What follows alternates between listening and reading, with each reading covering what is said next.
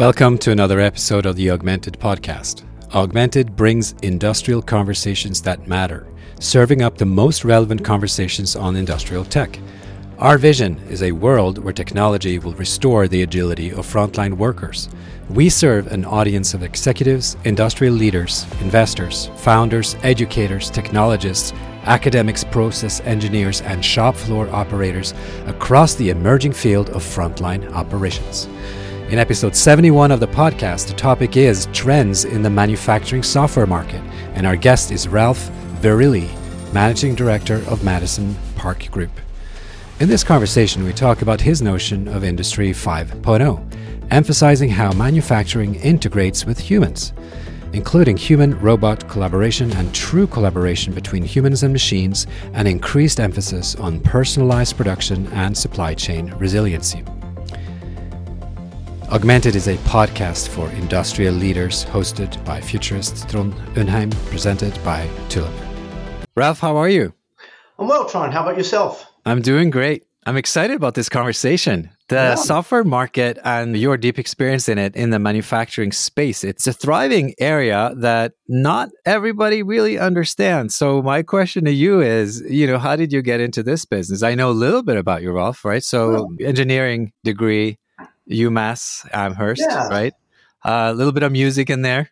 yeah. On the exactly. side, right? You're a drummer, right? I am. I am. Maybe maybe I'll give you a little background. So, uh, you know, I actually grew up in New York. I grew up in the Bronx, and and I had visions of being a drummer, a musician, and my Italian father put a stop to that very very early and I always liked mechanical things. And my father and I would spend a lot of time working on things around the house, and I liked mechanical things. And you know, decided that I wanted to become a mechanical engineer, and went to, as you mentioned, the University of Massachusetts. Got my undergraduate degree in mechanical engineering, specializing in manufacturing, basically how you put things together. And then I stayed and got my graduate degree as well in mechanical engineering, but I specialized in artificial intelligence and this was in 1987. So, as I like to say, that's before artificial intelligence was really cool like it is today. So, you know, educational background, mechanical engineering, and, and software. Well, that's interesting. You specialize in AI. There's been so many waves of AI. What were you guys doing back then? So it's pretty interesting. We were at the forefront of it believe it or not, at the time, UMass was actually the leading one of the leading universities in artificial intelligence. And what we had done, my group in the mechanical engineering department, was trying to take artificial intelligence techniques and apply them to mechanical design. So, how do you get software to reason about the design trade offs that have to be made? You know, so to be honest with you, compared to where it is now, is very rudimentary at the time but we, it was really cool stuff. And, and we were really at that time really transforming how software was being applied to the design of parts. You know, it's interesting what you just said. It, it felt very exciting and it was leading at the time, but then it's rudimentary in a historical perspective. Do you think it's always like that? Because it's hard to put yourself in the position of being in 1989 and saying, well, actually, it was groundbreaking. Some things, though, they remain groundbreaking. But I guess in AI, processing power and uh, everything about it just feels different, right? Yeah, without a doubt. I, I remember having these theoretical conversations late night in the lab about, you know, when is when is artificial intelligence going to be able to get even close to what humans can do? You know, never realizing 30 years ago that we'd be anywhere close to where we are now. And and I remember having a conversation with my research colleagues in a bar saying, you know, it's going to be forever until a, a robot's going to be able to balance a glass of water. You know, yet we're there and then some. So really, we've made unbelievable strides. Yes, uh, you can see it from both sides, though. You can say, well, 1989, you know, long time ago, you can now balance the glass, but you can't do much more, arguably, right? So there's, there's, you can see it from both sides. I, I just love that. Anyway, Ralph, so let's start poking into this because there, there's an immediate context here, and we'll talk about what you do for a living now in, in sort of in private equity. But your group wrote a report, and you keep tracking, obviously, the trends in the area. You, you wrote something in September called the Manufacturing Software Market Top Trends. It's a market update. So we'll cover some of the stuff you, you wrote about there because it's been an interesting year for manufacturing yeah, tech. Yeah. Very. But maybe just first, let's cover this. So you work at Madison Park Group now, advising right. founder owned and also sort of private equity backed companies in. Yeah broadly engineering and software. What does that space look like, just quickly, before we get into the meat of, the matter? Sure. So maybe I could take a, even a little bit of a step back. You know, I'm very fortunate in that, you know, over my career, I've worked for a number of engineering software companies. I worked at Computer Vision. I worked at an artificial intelligence company for engineering. I then started a company with one of my research colleagues that specialized in design and manufacturing simulation tools for the aerospace world. We focused on carbon fiber carbon fiber is a very lightweight, high strength material that was really sort of coming into prevalence, into mass use in let's call it the early 2000s. Carbon fiber is used to design all fighter aircraft, submarines, Formula One race cars. So we started a company in 1992, 1993 and ran it for about 17 years. We sold to the Airbuses of the world, the Northrop Grumman's, uh, the Alenias, all the Formula One guys. And, you know, we, we took it from two guys in a room to about 100 employees worldwide, and it was really a lot of fun. And I, so I got a lot of experience in working with aerospace companies and, and developing software. Uh, we were acquired by Siemens in 2011 and I helped run it for a couple of years, and that was fun. But fundamentally, I'm a small company guy, and I really like engineering and manufacturing. So I was looking for ways to sort of get back into really working in true engineering and manufacturing software. I started to work with the Madison Park Group, which is an investment bank based out of New York. I'm based out of Boston. But what they wanted to do was start to help engineering and manufacturing software companies realize their value meaning there are all these companies in the space that have great technology that eventually might want to get acquired, but don't really know how to go about doing it. So I came in and started to work with them, and we built a worldwide practice where we primarily work with founder owned companies. I'd say 60% of our clients are founder owned or run by founders in the engineering manufacturing software world. So we don't do manufacturing companies, we only work in the world of software. So I spent 80% of my time doing that, but I also spent 20% of my time working with early stage companies on strategy and execution, which is what I really love doing. It's really a lot of fun working with these small companies in engineering, manufacturing, and robotics. But I can provide a lot of value based on my operating experience to these other companies as they're trying to get acquired. So primarily that's how I split my time. And Madison Park Group is the mergers and acquisitions firm that we do the M&A with. Yeah, no, that makes a lot of sense. I mean, I've learned so much over the last few months, basically, about this space, uh, both interviewing people and, and, you know, where I work now. One of the things that strikes me is the complexities of building software in a physical world. Uh, they are immense. So I can yeah. imagine that the advantage of having tried to do so and successfully done so a few times is quite interesting when you're assessing what's possible now so yeah. even though the tools might change from, you know, 80s, 90s, 2000s, right? Things do change, but there are certain things that don't really change that fast. So maybe you can kind of line up a little bit the space. When you say manufacturing software and you make a distinction, you're not working with manufacturers. That sounds intuitively like I, I think I understand what that means.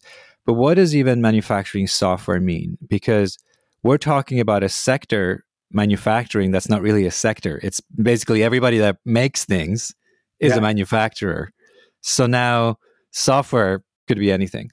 Yeah. So companies make things. You're making a, a fighter jet, you're making a table, you're making a chair. They have to be made. They get designed, but then these things have to be made, right? And whether you're custom manufacturing things or you're buying components to assemble things, it's typically a complex process and people, I always, you know, my, my family jokes because I'm always like, well, I wonder how that's made. And my, my family's like, you know, you're such a geek.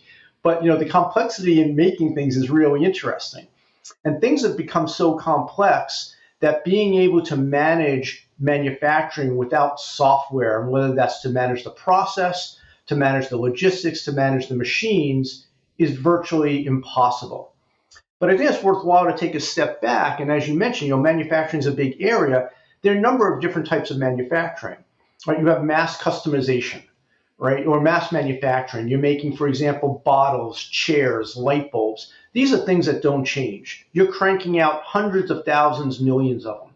You then have semi-custom manufacturing. Think about an automobile, right? An automobile, you know, changes colors. They change the types of seats. You change engines. It's not a, a ground-up design and not everything is not completely different, but there is variation on it. Then you have what we call complex large scale. Those are things like fighter jets. Those are things like submarines, nuclear reactors, you know, things that take a long, multiple years to manufacture and things are constantly changing. And then the other area that's sort of under the radar people don't think about is what's known as process manufacturing.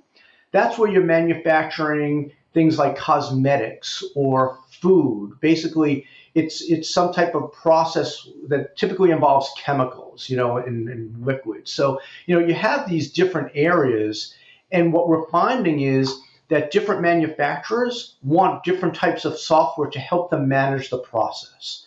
So typically during the process, things will change. You, you have to source certain materials. You'll have materials that you know you don't have anymore. There's lots of things to keep track of, and typically you need software to be able to do that. So is that the bulk, would you say, of the software starts out with trying to keep track of this material, the flows of material that has to come into the production process? Material is certainly one aspect of it. You could think about compliance. You know, if you're making something and you know you have to make a change to it, well, that has all sorts of ramifications. So let's say that during a manufacturing process, I have to, I have some type change. How does that ripple through into compliance aspects, into inspection aspects, into shipping. So again, one what we always say is one small change at the beginning of a manufacturing process has a great ripple effect. So if you were to classify the different software tools that operate in this industry, are they for you grouped by the distinctions you just made between mass production, custom, and sort of process uh, manufacturing, or do sometimes the tools cater to all of the above? We're seeing more and more that they're catering to specific types of manufacturing and a, even in situations, certain types of domains. But again, I think if you take a step back, across the board of manufacturing, we're seeing some very interesting and common themes, right? The ability to predict cost and predict the manufacturability of something, right? You have to remember that engineers go off and design something and then it goes to manufacturing engineers. And the design engineers don't always know if the manufacturing guys can really make it. So, you know, being able to assess whether something's manufacturable early in the process is really important and what that's going to cost. Yeah. The other idea of being able to do predictive quality. You know, I'm, I'm doing this batch run of things. Well, what's the quality going to be? right? I, would like to not have to test every hundred bottles that come off of something based on what's going on on the manufacturing floor. Can I predict what my quality might be? We're seeing a lot of things about shop floor analytics. There are all these manufacturing machines pulling data off machines to improve efficiency, to improve timing. Things like that are sort of interesting. We're seeing a lot these days on employee or worker and robot interaction right? Everyone's hearing you can't get enough workers. So now companies are saying, well, we can either completely run things with robots, but it might some things are better if we combine robots and machines. So we, you know, robot human interaction is becoming really interesting. Yeah, in, in your report, you talk about this as Industry 5.0, and there, you know, there are all these notions of four and five, and there's even some people in Finland now talking about 6.0. But for you, I don't know where you kind of picked up the idea that the robot integration with humans is the 5.0 for you. But what does it really mean? Because there are many distinctions in that area, right? So cobots, you know, robots that actually have some sort of interaction interface, so they're not dangerous. You know, that's first problem. But then more kind of advanced sensors, I guess, generally, and also more sophistication, perhaps, and interfaces on the human side so they can kind of control these robots. What are some of the companies that come into mind for you uh, over the last year that exemplify this industry 5.0? Yeah. So what's interesting about it is, you know, on the robot thing, right? We found, or the industry has found that, are, that if you're doing mass customization, you do it all with robots. And there are certain things that, believe it or not, are still better done by humans. Well, what's the right optimization between the two? And robots can still, you know, in certain cases, only pick up certain types of things and move them and place them in certain areas. Sometimes you need a human to do it. Um, there's a company out there right now called Pickle right now that's really focusing on human and robot interaction. Let the robot do part of it, let the human do part of it. we're seeing less and less safety concerns, to be honest with you. Right? You're not going to put a human into this robot cell where you've got this big 200 pound arm moving across. It's more the finesse part of assembling things.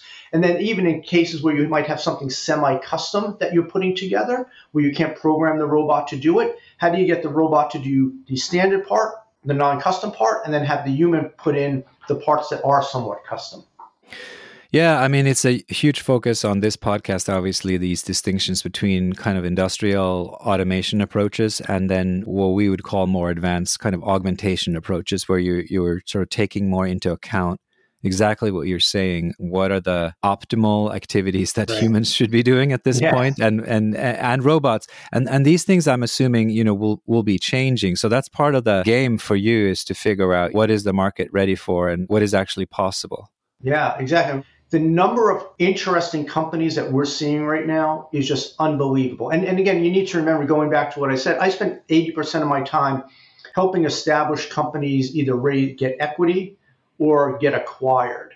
What's really fun is that I get to see the entire spectrum because of my work with some early stage companies.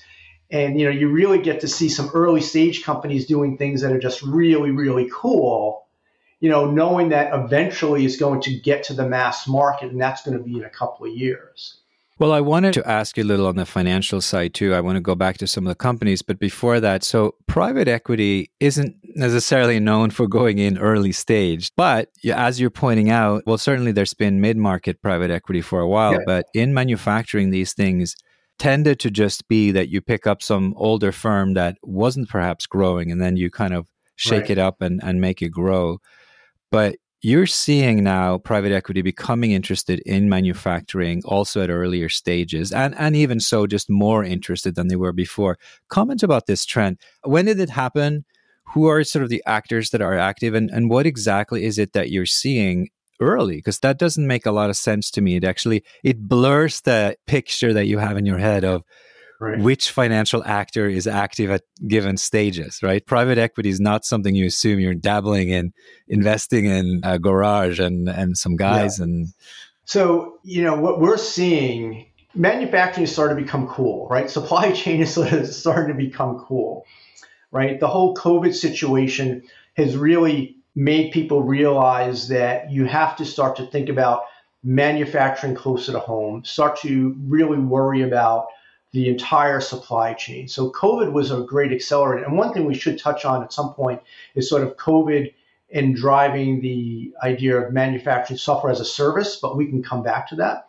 But going to your question, across the board, we're seeing the lines blur now between traditional private equity and the early stage venture guys. There are certain funds that are certainly going to focus on, you know, very well big established companies and certain funds that are going to focus on the two guys in the garage but you're 100% right. Everything's becoming blurred. Even family offices, arguably. I've been seeing some LinkedIn activity, very sort of bullish people from that industry saying, yeah. hey, VC guys, keep watching. We're more patient. We have more money. We're getting smarter. We're coming for you. Right. Yeah. And, and that's regardless of the industry. You're 100% right.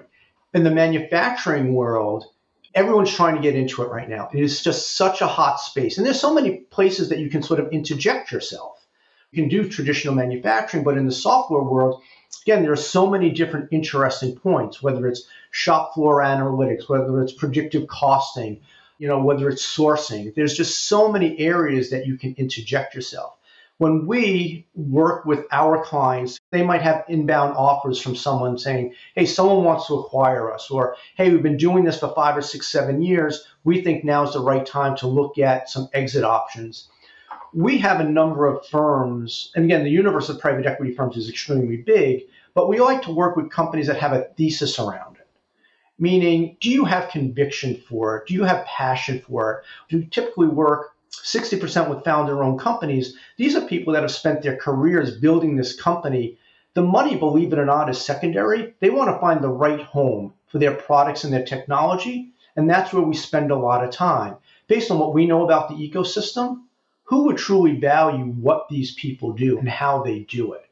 But again, you know, we're seeing big investments in early stage companies. I mean, it's just unbelievable what we're seeing. You know, companies like Tulip, companies like paperless parts, you know, just getting significant investment from big, whether it's venture private equity, you know, however you want to distinguish, but the investment community as a whole has really taken a liking to manufacturing. And one of the interesting things about that, Ralph, to me at least, is that the complexities haven't necessarily gone away, right? It's still hard to grow a business. Even if you're not yourself making products, you are selling software to people who are. Yeah. So it's not as easy as just throwing in some good algorithms, right? Because you're actually trying to help people improve the efficiency of their process. Right. It's not just about your process, your wonderful product. It actually really work in this material flow that w- we were talking about earlier. Right. Nothing is standalone anymore, Trond. Nothing is standalone, right?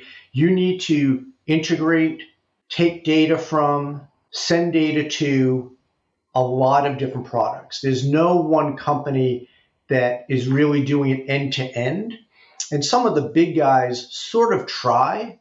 You know, you think about the Siemens of the world and, and, and companies like that, and they might have okay solutions across the entire spectrum, but they don't have best in class solutions, which is what we're seeing drive some of the acquisition interest. I was going to ask you about that because of course, if you are a traditional industrial company that with ambitions on technology, you you're going to try to gun for controlling the process, right? Right.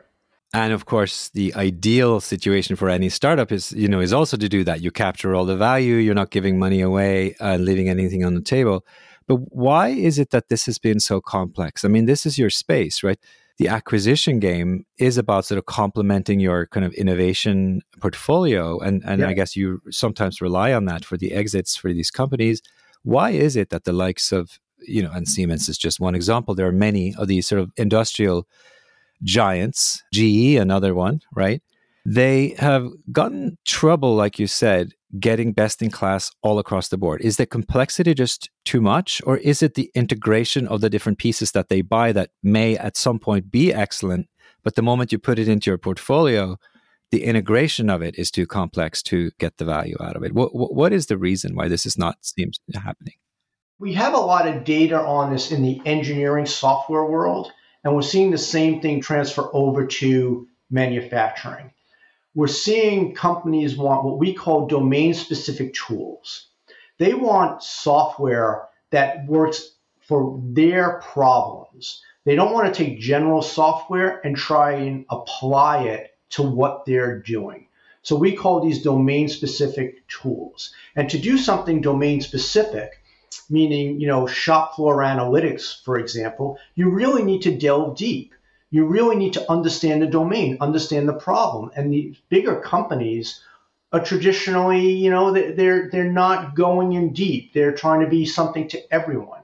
And that's why we're seeing the acquisition interest. You have these companies, you know, for instance, doing, you know, no code applications for manufacturing, cost estimation. They know that really deeply. It's a critical part of the process. And the big companies are never going to have the interest to spend the time to go deep because it's too nichey for them.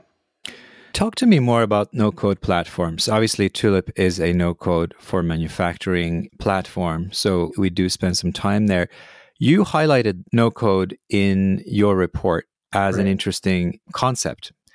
No code has been part of sort of general software for a little while.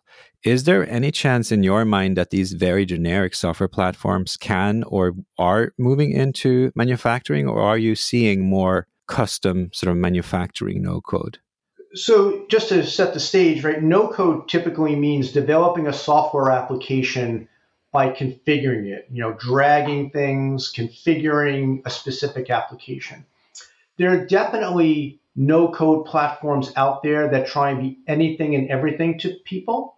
But the no code platforms we're seeing that are successful, like Tulip, are focused on a specific area, at least for now because you're sort of more configuring or you know the domain in which you're working, right? You know that, okay, I'm going to develop this application, but it's in the world of shop floor analytics. It's in the world of sourcing. It's in the world of quality. So right now, the no code, low code applications that we're seeing of certainly that are successful are within certain areas.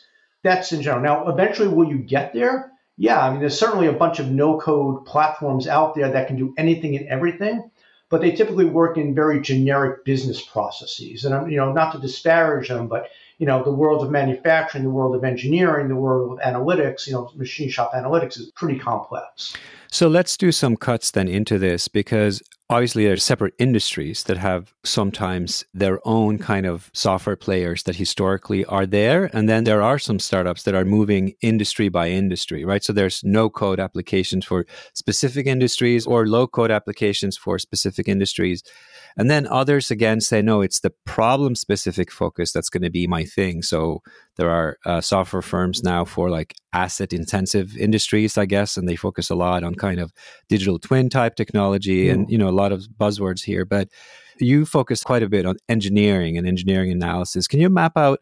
that space a little bit for us and, and how that's relevant for how to think about the sector overall. Because engineering is one of these things that people think they understand. But when, when you start to say engineering software, that's already kind of a misnomer right there because it gets complicated. You're now talking a profession matched with the technology. So you get into kind of this, I guess, complexity of, you know, the information technology space plus the operational challenges.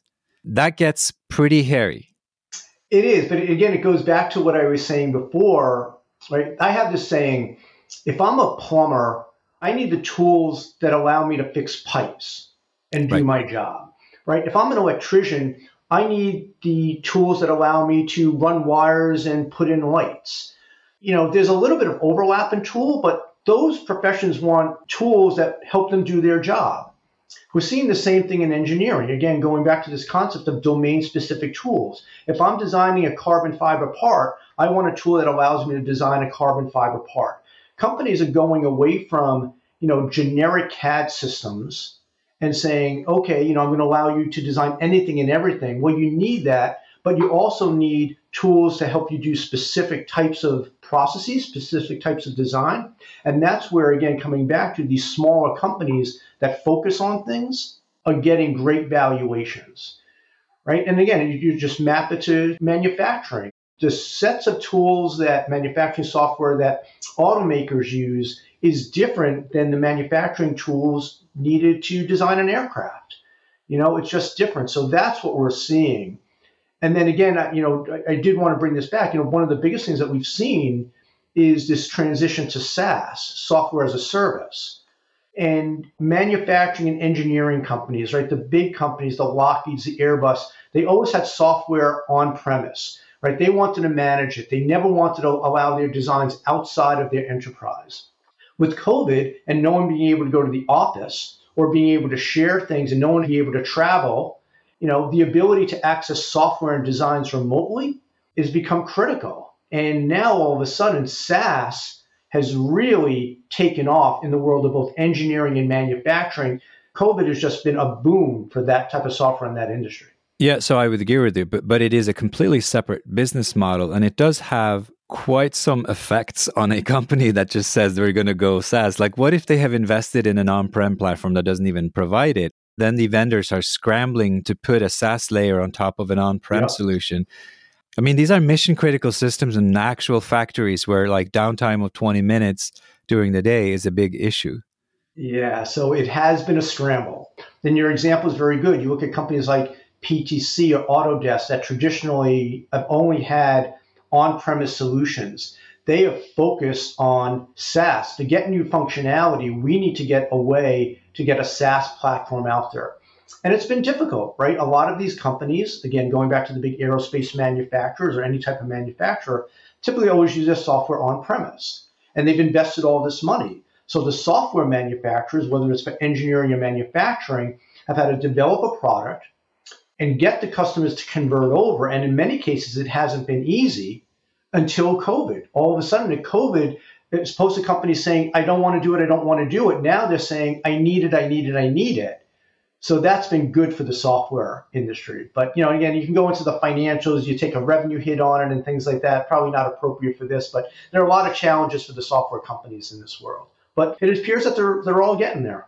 Yes. So that's interesting. The software companies seem to be finding opportunities, but I'm interested in the manufacturing factories as such. One of the things that struck me looking into this is even bigger firms that you would think have made the transition already either to SaaS already or you know to some sort of cloud solution and maybe to advance kind of worker tools and predictive maintenance that have a lot of those buzzwords covered. They have systems but then you look at the fact that they make acquisitions and also they make specialty parts sometimes and have smaller facilities.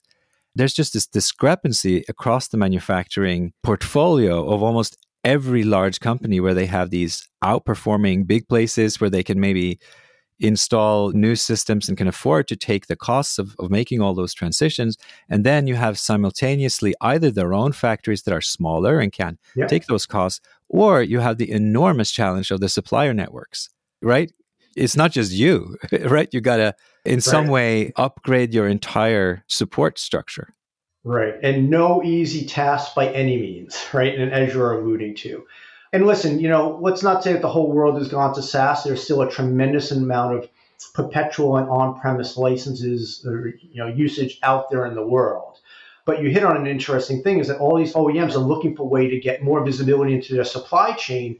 And if they want to do that, they're recognizing that they all have to be on a common software platform. And the only way to really do that is to move to this SaaS or cloud based model. So there are complexities, but I think you know, the ability to look into your supply chain is also driving the need to go to SaaS or like what we call cloud based.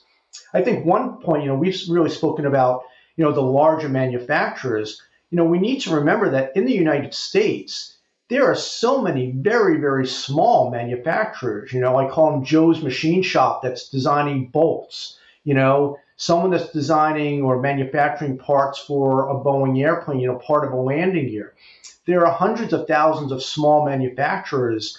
And now there are companies that are starting to try and cater to those guys, right? Forget the Lockheeds of the world. How do we go and really help companies on the smaller side of manufacturing achieve efficiencies through software? That's sort of becoming a really interesting space as well.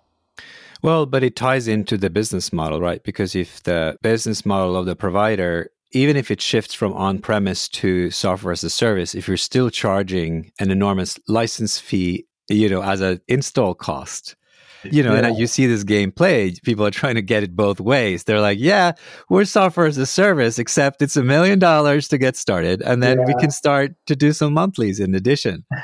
right. So now you're getting both.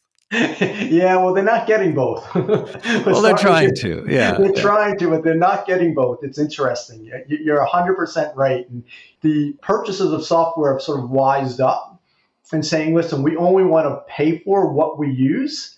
We're not going to buy all this software and let it sit on the shelf. And we don't want this upfront cost. So they're getting pretty smart, right? The Salesforce model has changed the world and it's now coming around to engineering and manufacturing. But again, you bring up a good point. If you look at some of the big software providers, whether it's the SOEs of the world, the Ansys of the world, certainly PTC and Autodesk, as they go through this transition from perpetual on premise, where, as you say, you get a couple of million dollars up front, to getting something on an annual or monthly fee, you're going to take a revenue hit and you have to be smart as the way you work through that. And you know, we call it the trough, right? You're going to have to go through the trough to get to the good part on the other side. And a lot of big ones are doing it, and a lot of small ones are starting to catch up. But you're 100% right, right? They're they're not getting it both ways anymore. Talk to me about the industrial engineer of the future, because it strikes me that some of the things that you're talking about here they take a long time to fully understand. It's not like, oh, wow, there's cloud, uh, I get it. And then every engineer is suddenly wired for cloud and has it all figured right. out. What are the challenges, both within the industry and to the providers who are trying to sell new types of solutions, in terms of grasping what it actually is to be an engineer in this evolving market. I mean, none of the engineers on the shop floor were educated for software even in the first place. They might have had a little software course, but whatever yeah. software course they had is not the software we're seeing now. Yeah. So yeah, okay, I get it. The interfaces are getting simpler, you know, so they say, and there's low code or no code, but there are skills involved. How does that play out? Yeah, so it's a very, very good question because you know we see engineers, manufacturing engineers, everyone's becoming specialized. And we say that because products are becoming more and more complex, right? 20 years ago, even, right, you didn't have all these electronics in software. You didn't have electronics controlling mechanical components. And think about it, right? You introduced electronics, well, now you have a, a heat problem, right? You have a vibration problem that you need to manage.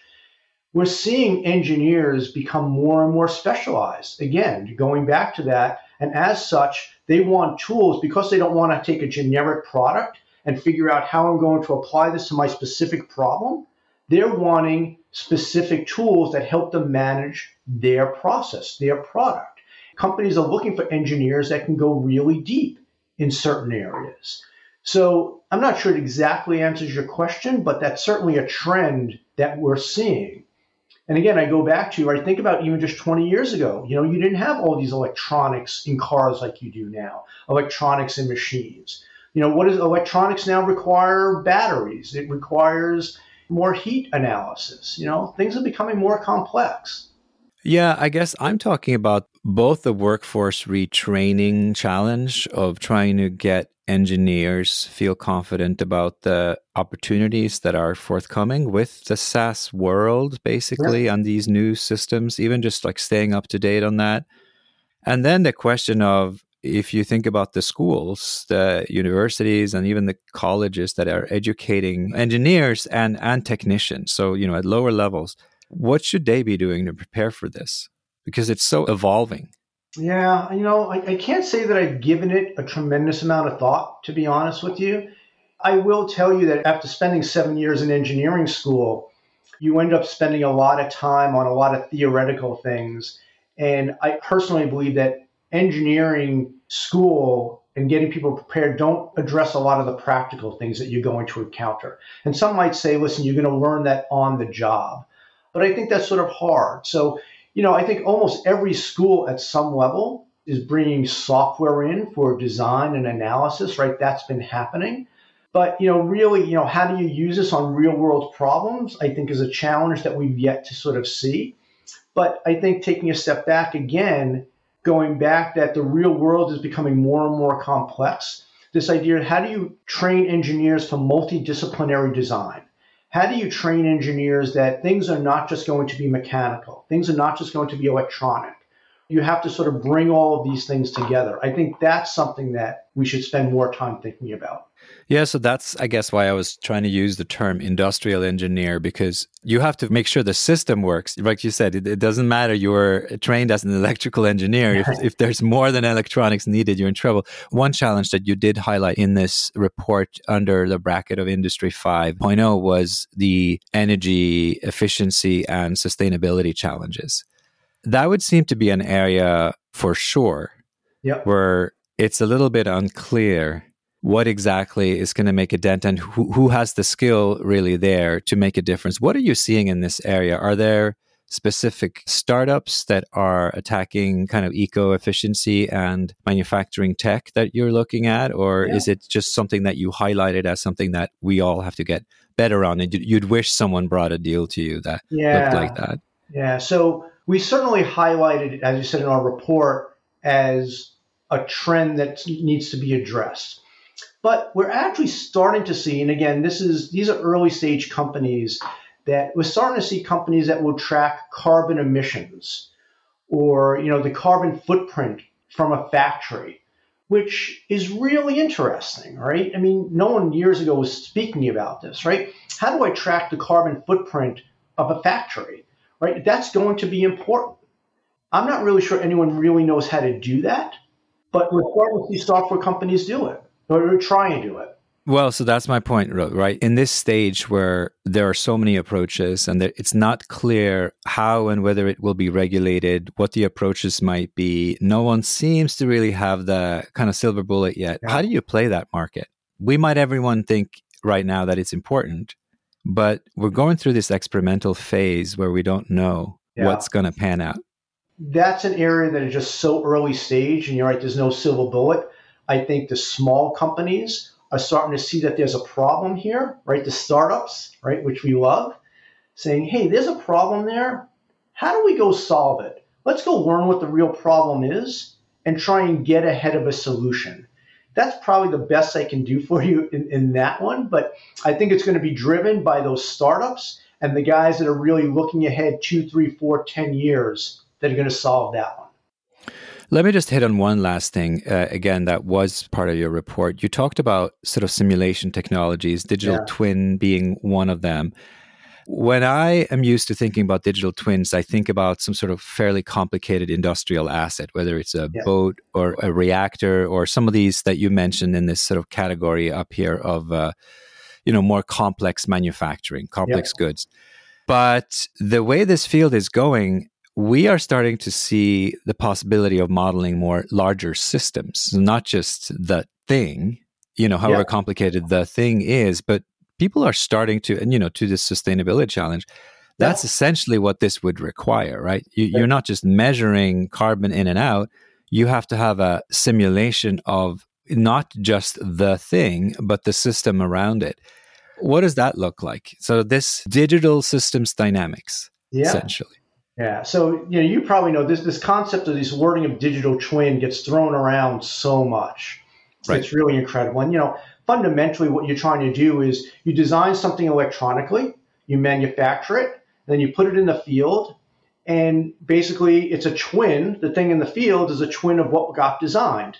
Rarely is that the case because changes happen in manufacturing, changes happen in the field, but typically you get close enough, right? So if you can sensor it, you can do predictive analytics, predictive maintenance, and things like that. But you're right, right? The, the, what you put in the field is typically part of a larger overall system. So unless you have all the data from the environment around it or the entire you know ecosystem, it becomes really complex. But we are see, seeing companies start to do that. For instance, we're speaking with a company that's doing uh, digital twins of data centers. And this goes back to your point of electricity consumption, you know, CO2 emissions, right? So all of a sudden they're saying, okay, we're going to model a data center and we're going to start to figure out how that's going to affect the environment. So now all of a sudden, you know, if we want to reduce electricity consumption, we can sort of tweak some things to drive that, right? And that, you know, we've got, you know, too much air conditioning being used, which is generating too much CO2. How do we tweak that? You know, your point's a very good one. Typically, it still is big assets, but we're starting to see companies use the digital twin concept to model and simulate broader environments. Hmm. Ralph, we, we're talking a lot about the markets, but I'm imagining when you said at the outset, you know, you spend your time advising founders, and, and founders is kind of the focus, and that's the fun part. What do you advise them about? Because some of it is these discussions that we're having here about, you know, what's actually happening in the field and how do you position yourself. Yep. What is the bulk of the mentoring work that goes into, I guess, the companies you have already chosen to invest in? What, what is the sort of guidance they do need? You know, I think myself, like a lot of other people, is go find something that you're really interested in and truly understand the problem, right? Truly understand the problem and immerse yourself in it. And then think about it from a broad context so that you could figure out what the best solution is. You know, and again, the example is, you know, just to bring it full circle, you know, we started a company that focused on carbon fiber parts.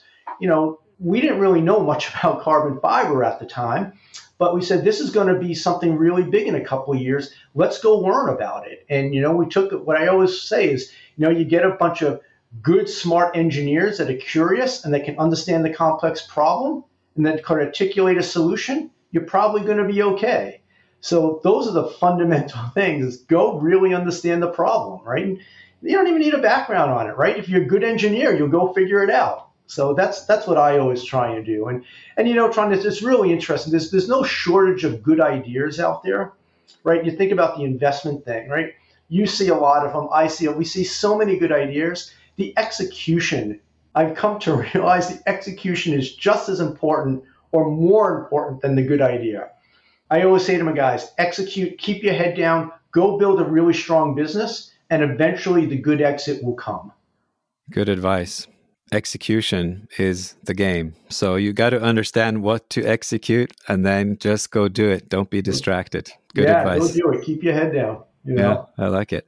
Well, Ralph, it's been great to cover some of these things with you. Thanks for uh, sharing your insight. Thank you. Look forward to doing it again. Thank you so much. You have just listened to episode 71 of the Augmented Podcast with host Trond Arne Undheim. The topic was trends in the manufacturing software market, and our guest was Ralph Verrilli, Managing Director of Madison Park Group. In this conversation, we talked about his notion of Industry 5.0, emphasizing how manufacturing integrates with humans. My takeaway is that the manufacturing software market is thankfully finally rapidly evolving. Is there hope that we can get the industry weaned off legacy technology with poor interoperability, horrible user interfaces, and which, as a result, require hours and hours of training only not to work very well at all? Thanks for listening. If you liked the show, subscribe at augmentedpodcast.co or in your preferred podcast player and rate us with five stars. If you liked this episode, you might also like episode 59 Early Startups Meet Industry 4.0. Hopefully, you'll find something awesome in these or in other episodes. And if so, do let us know by messaging us. We would love to share your thoughts with other listeners.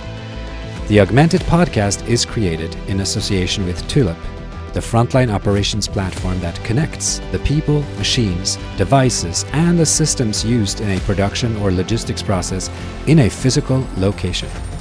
Tulip is democratizing technology and empowering those closest to operations to solve problems. Tulip is also hiring. You can find Tulip at tulip.co. To find us on social media is easy. We are Augmented Pod on LinkedIn and Twitter, and Augmented Podcast on Facebook and YouTube. Augmented, industrial conversations that matter. See you next time.